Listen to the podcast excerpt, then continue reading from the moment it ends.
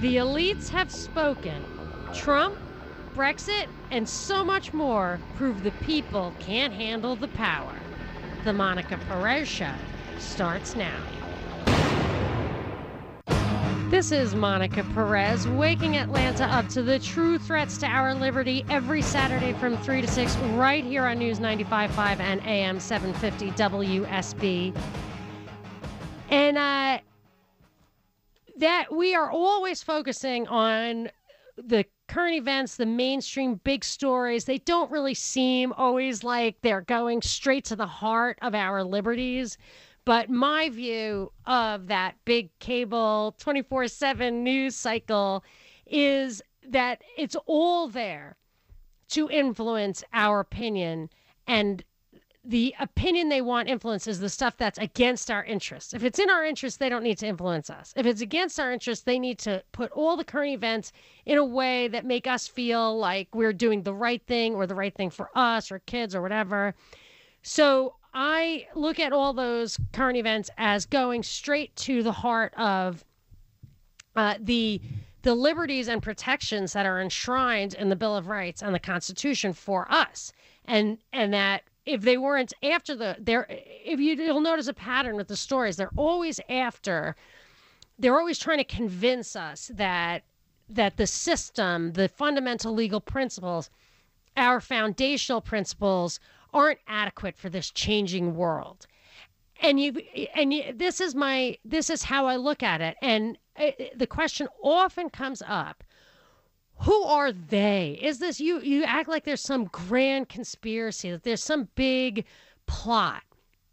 Who are they? This is just a, a, a, it's just the left versus the right, and the pendulum swings, and and some one person wins and then the other person wins and they're so incompetent they could never get it right all that stuff i don't believe i i think that there is a lot of competence in government and that and i and i use my favorite example is the faa the absolute total security of the uh, of the government regulated uh, american us run airlines they are they are it's darn near perfect. Maybe it's not the cheapest it could be, but it's fantastic. They can do it if they want. And but that is a totally dictatorial system. And that's what I think that there is I know that there's a level of of thinker, of intellectual, of political actor, or even the kind of high cabal that Churchill talked about there where the the power elite, the uh, maybe it's international finance, maybe it's even above that. They have an idea of how things have to work for them to have that kind of total control, this central power, this it's like a technocracy that they're after. You cannot have, uh, you can't, the government can't be so big and so powerful if it's purely democratic. It's like it's like the empire. It's like imperial policy. It's like when I have a problem with our foreign policy as being fundamentally at odds with the notion of self-government. If you want to go into other countries, if you want to deal with geopolitics, that's too complicated. There's too much information for you to as voters really understand how to direct our actions in places thousands of miles away you can't understand it. You can barely understand what's happening here. So there's a total disconnect between democracy. And I, I get everybody like loves to say we're not a democracy we're a republic whatever. I would say that that we recognize objective law and we have people who we ask to kind of execute that or arbitrate that. And that that those people are elected in a democratic process. So we're basically, however you look at it, it's it's informed self-government is what we think we have and what we want. And to the extent we give our our uh, license to self-govern away to the government, to the uh, professional government, we have protections in place to keep that uh, them at bay and under control. But the way I see the big picture, the big operators operating is they need they they have all this power at the top. It takes information and it takes control, and it's not going to happen if they have to answer to us. So democracy is a problem for them if it's effective, but it's a benefit for them if it's uh, if it gets us to think that we're engaging in it and in fact we have no power if it gets us to think that we're exercising our own desires and rules but in fact they are influencing us to do what they want. And in their minds they're doing it for our own good. And who is they? That is the question i want to address today. And uh, my producer Binkley is all, always ready with some real deep analysis, research, uh, smoking guns of who is they. And he goes, he really takes a deep dive into the deep state. So Binkley, I'm gonna, I'm asking you to bring some of the great stuff that you've gotten recently. First of all, though, how are you? What's happening? I'm good. I'm feeling a little elitist after diving so deep into some of these who are they questions. Are you mocking me? Are you mocking my analysis? No, I'm serious. You you watch these panel discussions enough and you start to feel a little uppity. Oh, really? Yeah, because the thing is, they seem like uh, you know, you know, they are not really answering to anybody. They're just talking to each other about how to control the world. That's Yeah. the feeling I get. And when you when you think about the players who are involved in this, it's it just uh, amazing to me that they just get out there in plain sight and they talk about this stuff to each other, knowing that it'll never get picked up by mainstream media. It'll never uh, be analyzed by the pundits on Fox News at night where people are actually paying attention. So they get to say whatever they want, and people like you will pick it up and uh, and bring it to maybe we'll maybe maybe the word will get out thanks to you. So I but but here was one thing that was really interesting to me about the stuff that you found is some of the people who were involved. And I know you pulled a lot of clips. I want to hear them. And the first one I want to um, get to right now is the the Rothschild one. So can you tell me like where just uh refresh my memory what exactly is this circumstance and who is speaking? This is a panel discussion that happened last week at the Chatham House called Direct Democracy Participation Without Populism. And okay, let me just think about that for a second. Direct democracy, participation without populism. Like, I, uh, what do they exactly mean? Uh, I don't know if they say what they mean by populism, but I think what they mean is just uh, is just the ignorant, knee jerk, emotional trash who get to vote. yeah, Is how I feel like, but I, I don't know why they even populism actually had a good connotation and in some of the liberal circles because it was a kind of ca- it, it, it's what some of them thought of as a more a better progressive you know better better sounding than progressive i don't know but like the idea it, it was not demo- demonized but now it sounds like they they think it's a bad thing because now it's like trump related Yeah. instead of uh, liberal. But yeah, okay. So it's this. Um, they want direct democracy without populism. Direct democracy is when you vote on everything. You need a very educated. Um, you know, you, you, the reason we elect people is so that you can have somebody dedicate all their time in serving your interest by being very limited in what in the, their power and just being held up there to kind of execute or define how you want the laws to work within you know limited strictly by the objective laws that are in the foundational documents but i don't think that's what they have in mind they did mention that pure direct democracy. I don't have a clip of this, but they said pure direct democracy would be just like social media, these attack mobs. right so i don't know what they're after but let's listen to her bigger picture stuff so let's start and, and who is this This is Lady Rothschild ha as an yes. audience member at the panel discussion. Yeah she's that's lynn lynn rothschild right Oh, yeah, Lynn Rothschild. Yeah, she she was featured in one of those leaked uh, Hillary Clinton emails So she's a good friend and supporter of Hillary Clinton. I think she spent her her honeymoon with Evelyn de Rothschild, her husband, third husband, and she's his third wife at the White at the Clinton White House. Wow. So she's very connected. All right, so let's hear let's hear what she has to say. Please tell us who you are. Hi, I'm Lynn Forester de Rothschild.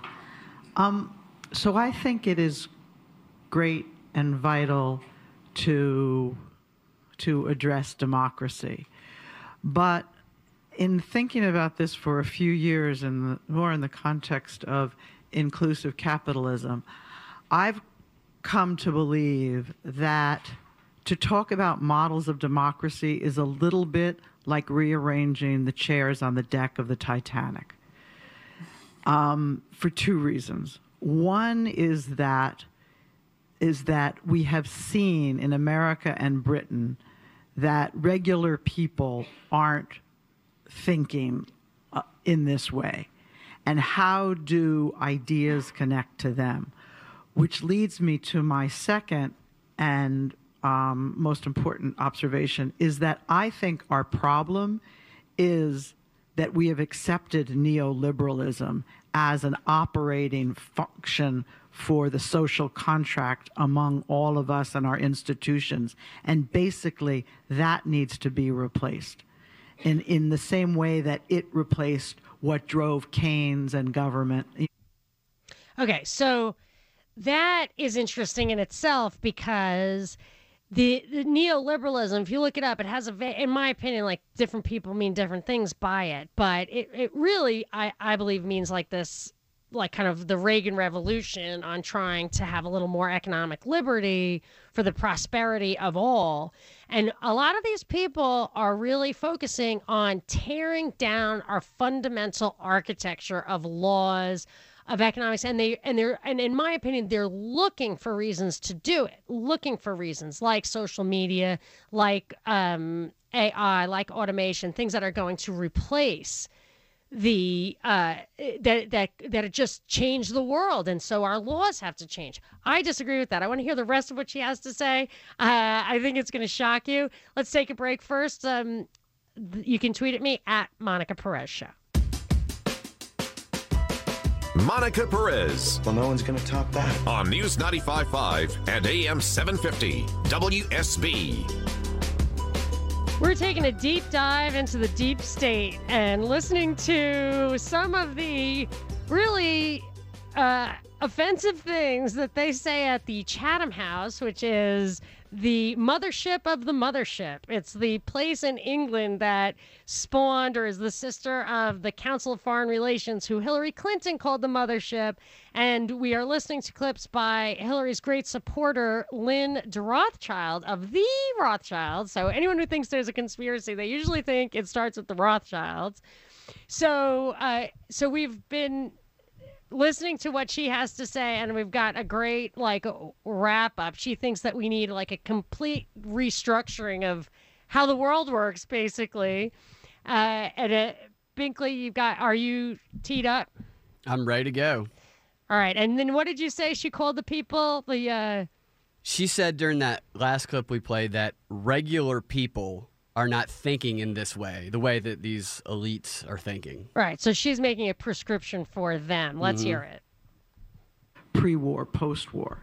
So, so I think what we re, we need to up our game in two ways. Intellectually, we need to think about how do we need to change our culture, our religion, our definition of happiness, our definition of success, so that it creates a world that responds to the people who feel so disenfranchised by these very, you know, uh, ivory tower conversations.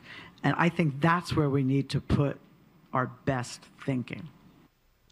All right. I think we need to really give that some time because she is talking about a, a fundamental restructuring of society. It almost reminds me of like one of the, like a Brave New World or something, where you, you change the world to change man himself.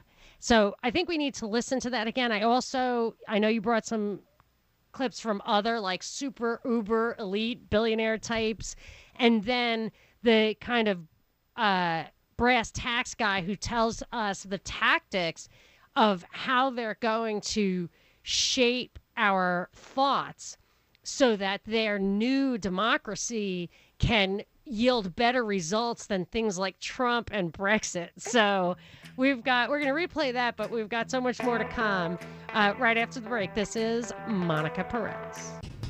What's up, everyone? I wanted to give a quick thank you to everyone who has donated to the show, either through PayPal or Patreon.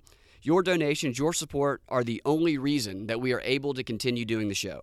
Our mission is to expose the lies, to uncover the agendas that lie beneath the surface, to empower people if we can, and to promote libertarian principles. And our ability to do this is becoming more and more challenging each day because control of the internet is tightening up, and it's making it harder and harder for us to find good information. So we're spending most of our time researching, thinking of creative ways to find good information, sifting through old newspaper archives, monitoring think tanks, and we need funds to help us to continue to do this. And it's not always easy for us to get the word out about this because, as you know, we make the type of content that is inconvenient to those in power, and we are more likely to be suppressed as we have than anything else. So if you like the show, if you get value from it, help us out if you can. Drop us a donation via PayPal or become a Patreon. We need all the help we can get. This is a battle. I know it sounds cliche, but this is a battle. There is an assault on the truth going on right now, and we'd like to continue fighting for the truth as long as we possibly can. You can find the donation links at our website, www.thepropreport.com. That's www.thepropreport.com. Episode 170. Thanks for listening, y'all. Monica Perez Wow, that was intense. on News 95.5 and AM 750 WSB. I am waking Atlanta up to the true threats to our liberty every Saturday from 3 to 6 right here on WSB.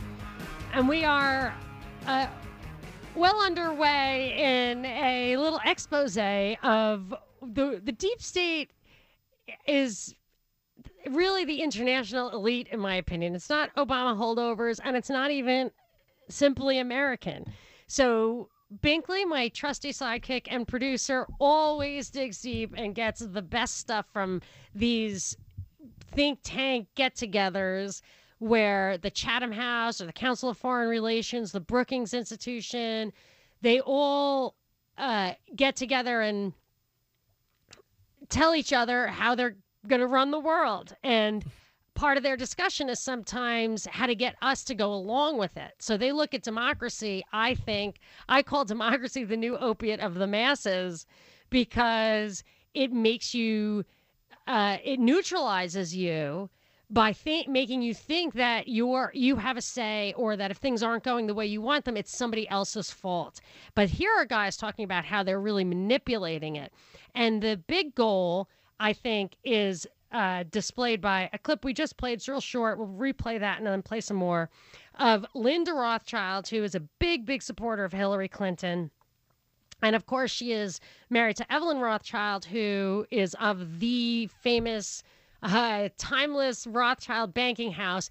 And if you think that this is just like a Democrat thing, the Rothschild empire was also the banking house that Wilbur Ross, our Commerce Secretary, who, in his role as a Rothschild banker, if I'm not mistaken, bailed Trump out a bit in the past and is now in the Trump administration. I mean, these, I believe that these networks, these plans are uh, above the parties and even the nations and even the people we think are fighting the good fight for us.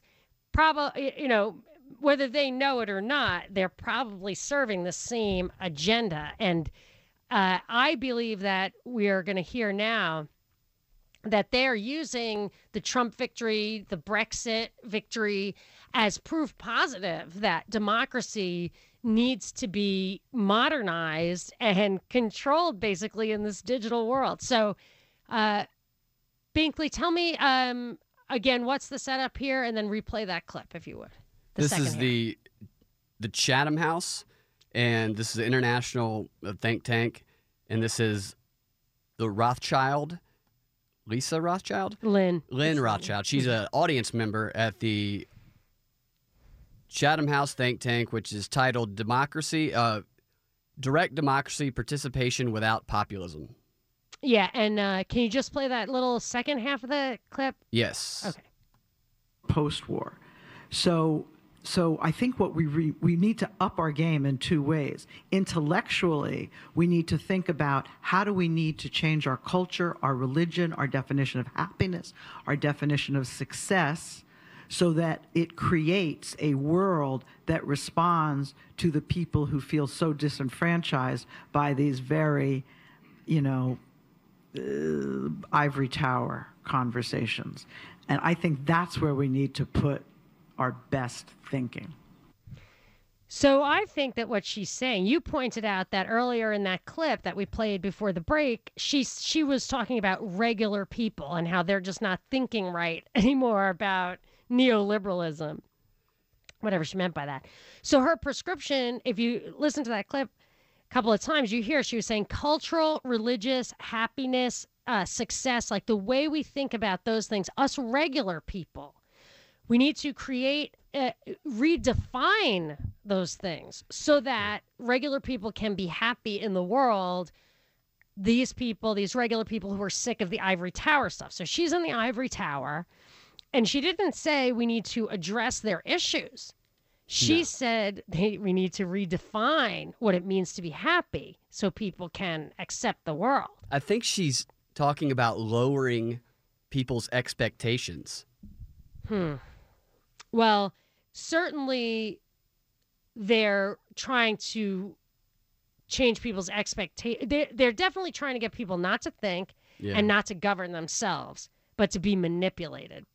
I, I think that let's. I think the other clips will illuminate this a little bit more.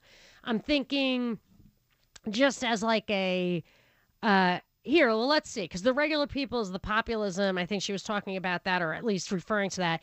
This is a guy, Nathan Gardells, who is a senior advisor to the Berggruen Institute. You, you're turning me on to this, Binkley, for the first time. I never even heard of it before. Had you?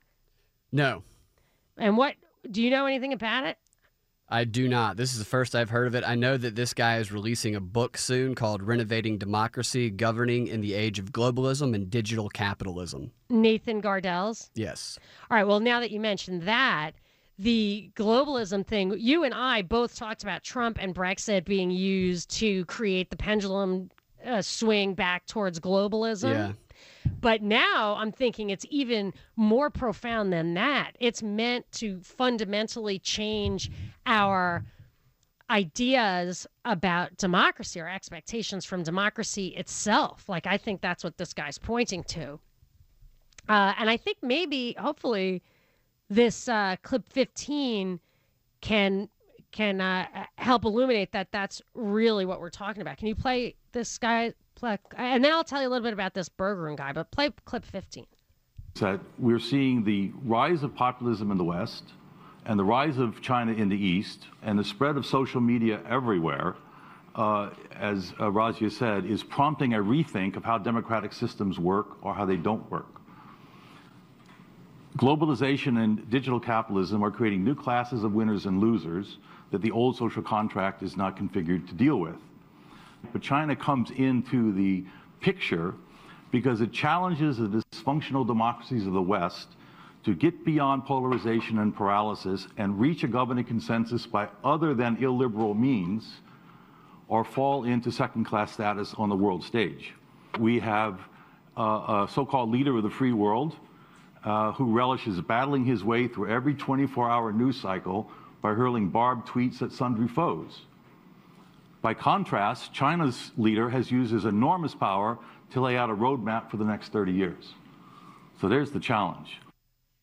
There is so much in that. I just love the end of that clip there. We- Our guys on Twitter all the time, why China's thinking ahead. Yeah, look and look at democracy. Look what democracy got you. Whereas uh, dictatorial, tyrannical communism is really it's the future. I mean, didn't they just pass that that guy uh, was going to be president for thirty years or something like I that? think for life. Yeah.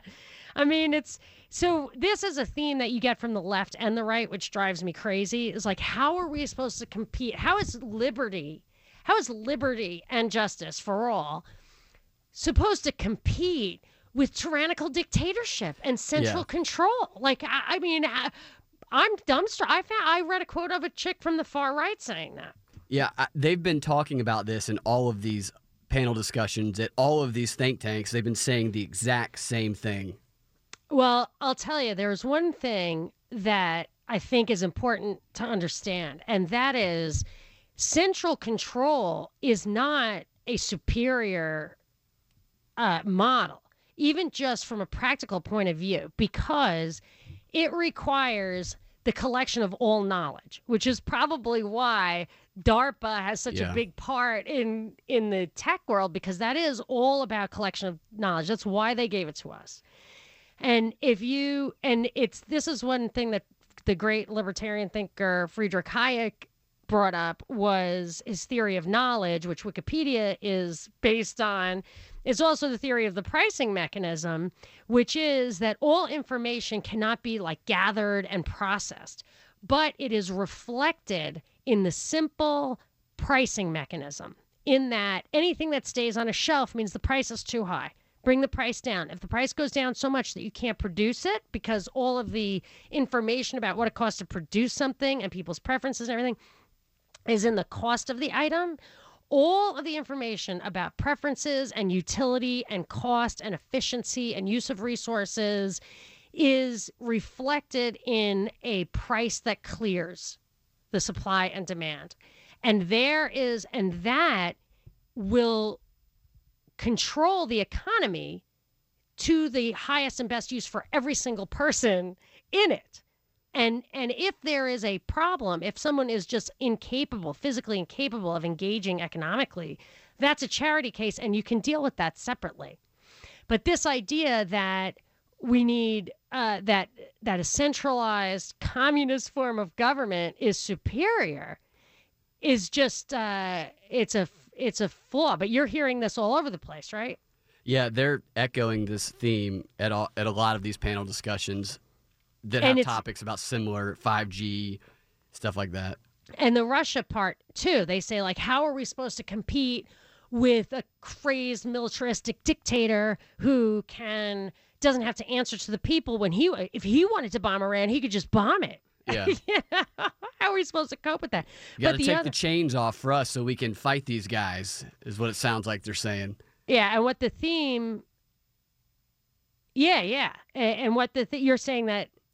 They're we, say- yeah, we need to do some of this Yeah. stuff too. Right, exactly. And then this other idea that he says in that same clip that there's the old social contract doesn't make it doesn't doesn't allow for this modern world. But the old social contract, first of all, as an anarcho-capitalist, I question uh, if it's truly a contract. I didn't sign up for it. Rousseau, is that what we're talking about here? Uh, is it? I, I don't know. I never. I only went for the when I examined the Enlightenment era thinkers. I only ever looked at the Locke type, the the guys who went for freedom and liberty. I, I don't know. I'm not up on my Rousseau. Is he? It was the he- will of the people, the will of the masses. But Direct it's- democracy. Uh, I don't know. Direct democracy is what these guys are, but I don't think that's what they're really promoting. No, I don't think it is either.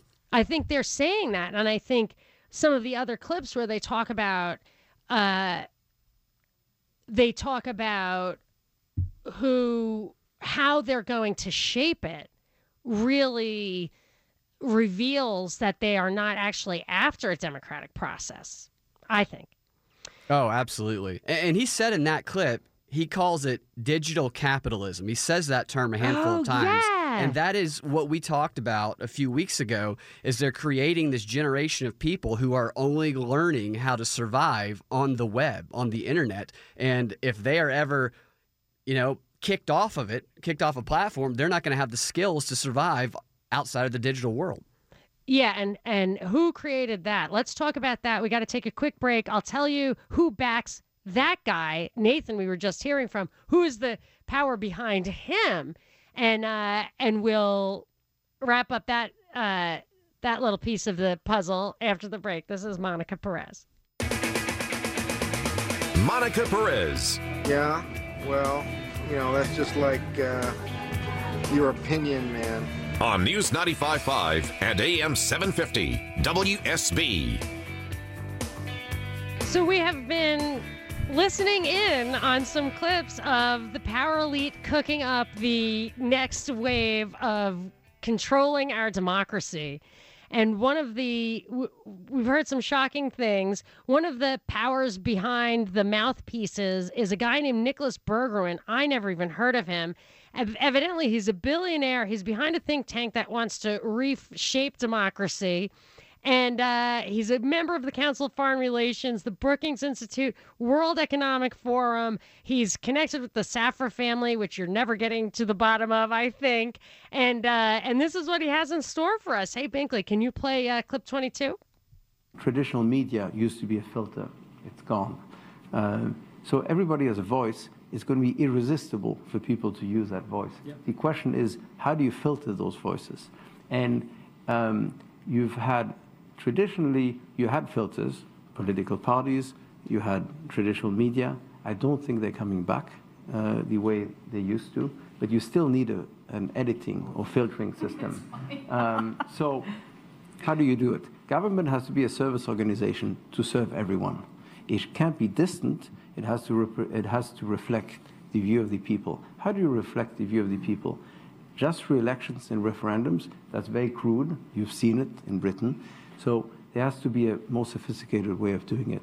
And you can involve people thanks to technology. You can have citizens' yeah. assemblies that can be um, an advisor yeah. to the public, to the elected officials, and to the bureaucracy, all of them. So you can use those tools to inform people, to inform government itself, uh, but you still need some form of filters.